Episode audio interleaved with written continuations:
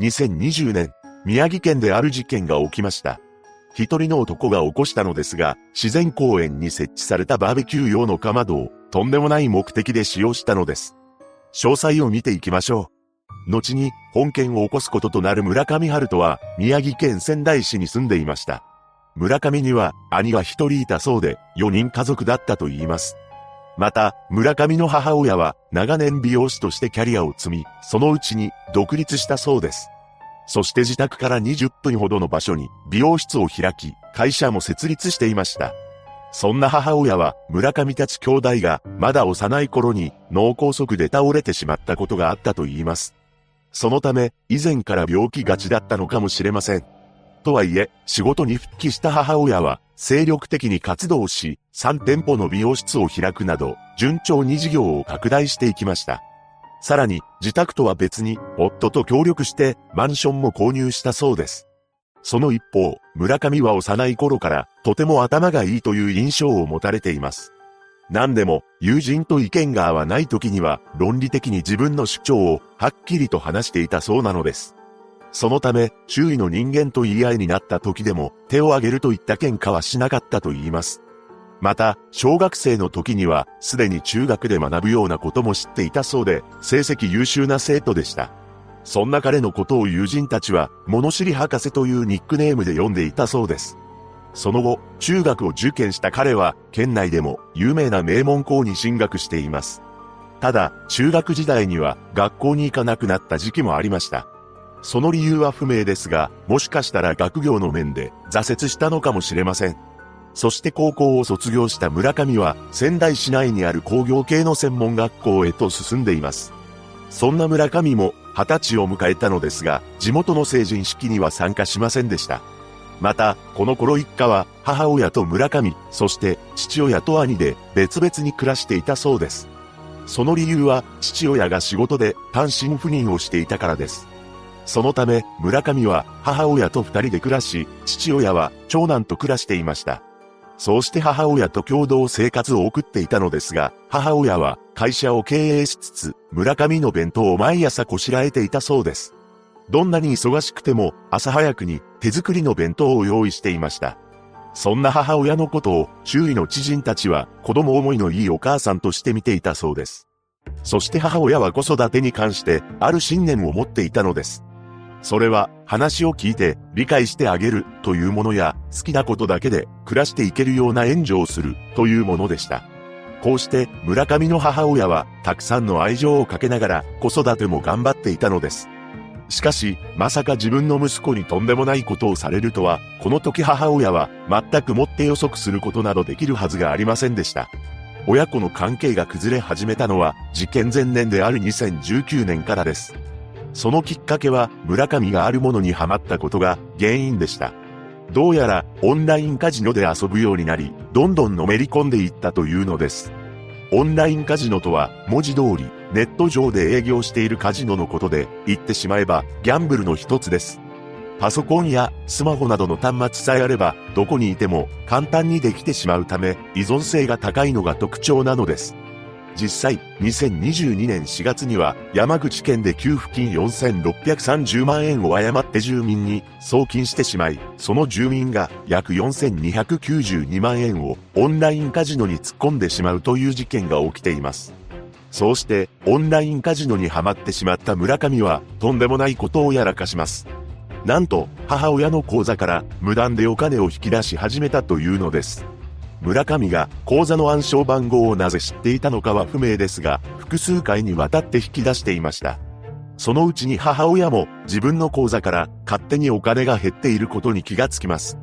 それを知った母親は息子である村上に引き出したお金を何に使ったのか問い詰めて口論となったのです。もちろん使った先がオンラインカジノというギャンブルだと知った母親は愕然としました。そして自身の SNS には自分の子育てについて問題があったことを書き込んでいます。また、それと共に知人にも村上の金の使い方について相談していました。しかし、事件の少し前に母親は自分の Facebook にある投稿をしていたのです。それは愛する息子の髪をカットしてあげたというものであり、次のような文言が添えられていました。次男です。流行中のウイルスの影響でなかなか髪を切れなかったので、かなりスッキリしたようです。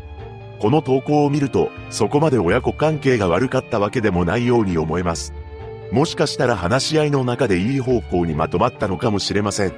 また、母親は SNS 上でも息子である村上のアカウントをフォローしていました。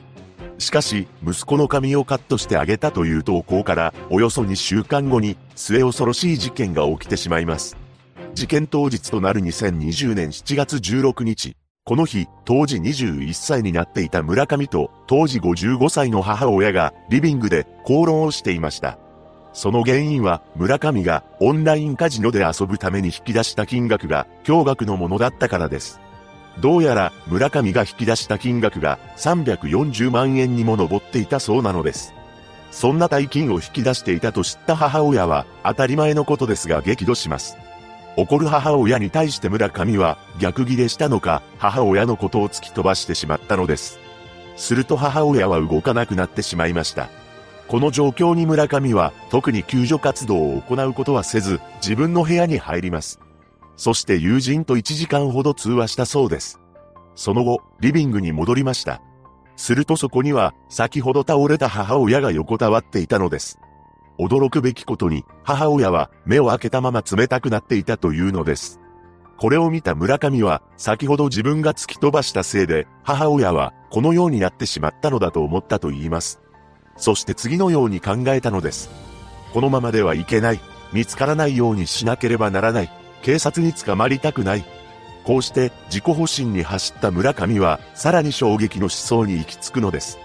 なんと、ゴミに出すのが最も見つかりにくいなどと考えたそうなのです。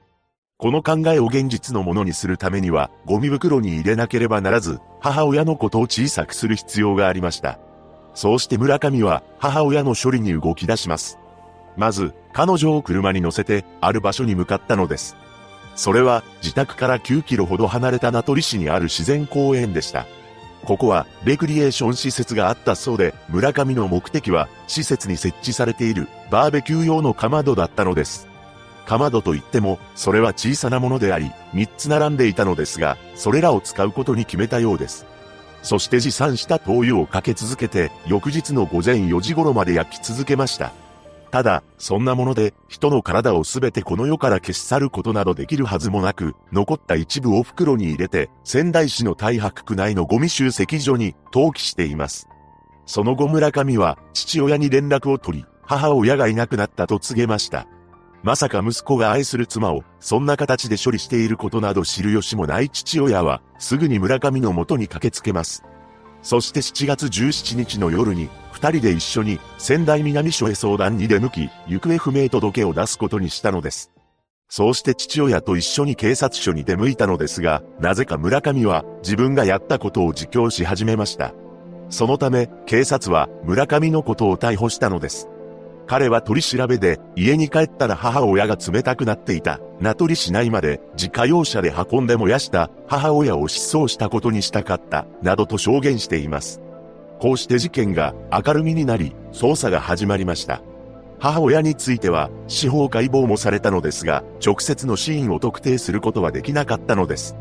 ただ、DNA 鑑定により、それが母親だということは判明しています。また、事件から約3ヶ月後である10月29日には母親を手にかけたという罪でも再逮捕されました。しかし、仙台地検は犯罪事実を認めるに足りる証拠が確保できなかったとして12月9日付で不起訴処分となってしまったのです。万が一母親の体がそのまま残っていれば手にかけたという罪についても立証できたかもしれませんが、その可能性はなくなってしまいました。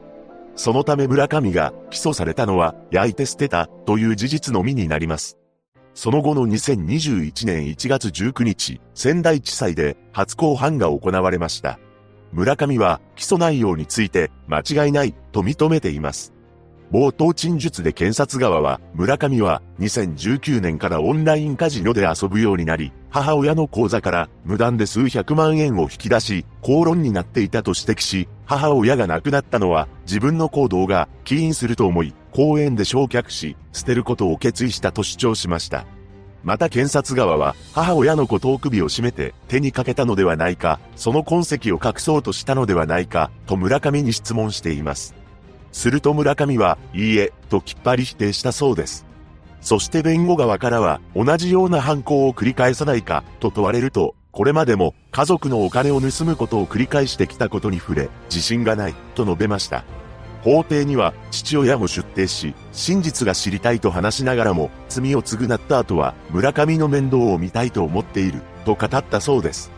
そして論告休憩後半で検察は、ゴミ袋や灯油などを母親の体と共に車に積むなど、犯行は計画的であり、生前の姿を残さないほど損壊したのは残忍な犯行と指摘し、懲役3年を求刑しています。その一方で弁護側は、出頭当初から警察に経緯を説明し、反省しているとして、寛大な判決を求めました。その後の2021年2月26日、判決後半で裁判長は、亡くなった人の尊厳を踏みにじる、残虐な犯行と指摘した上で、母親が亡くなったのが自分の行為によるものと考え、隠蔽を図ろうとした動機は強い非難に値するなどとして、懲役2年4ヶ月を言い渡したのです。こうして裁判は終結したのですが、世間からは不可解だと指摘される点があります。というのも、村上は自分が手にかけたわけでもないのになぜ冷たくなった母親を隠そうとしなければならなかったのかという声が上がっているのです。それも、かまどで焼くといったとんでもない方法であり、もしも思いついたとしても、それを実行に移すことなど普通の人間にはできません。そして実際に使用されたかまどはとても小さなものであり、そんなもので成人女性を処理できるのか疑問なのです。報道によって一つのかまどを使ったというものと三つのかまどを使用したというものがありますが、もし三つのかまどを使っていたのなら、燃やす前にある程度バラバラにしていたのかもしれません。さらに、ここまで隠蔽工作をしているのにもかかわらず、なぜすぐに自供したのか、謎が残ります。本当に反省をしていたのか、言い逃れができない状況に追い込まれたため自供したのか不明なのです。オンラインカジノにハマった男が起こした本事件。村上の刑期は2年4ヶ月のため、もうすぐ出所してきます。被害者のご冥福をお祈りします。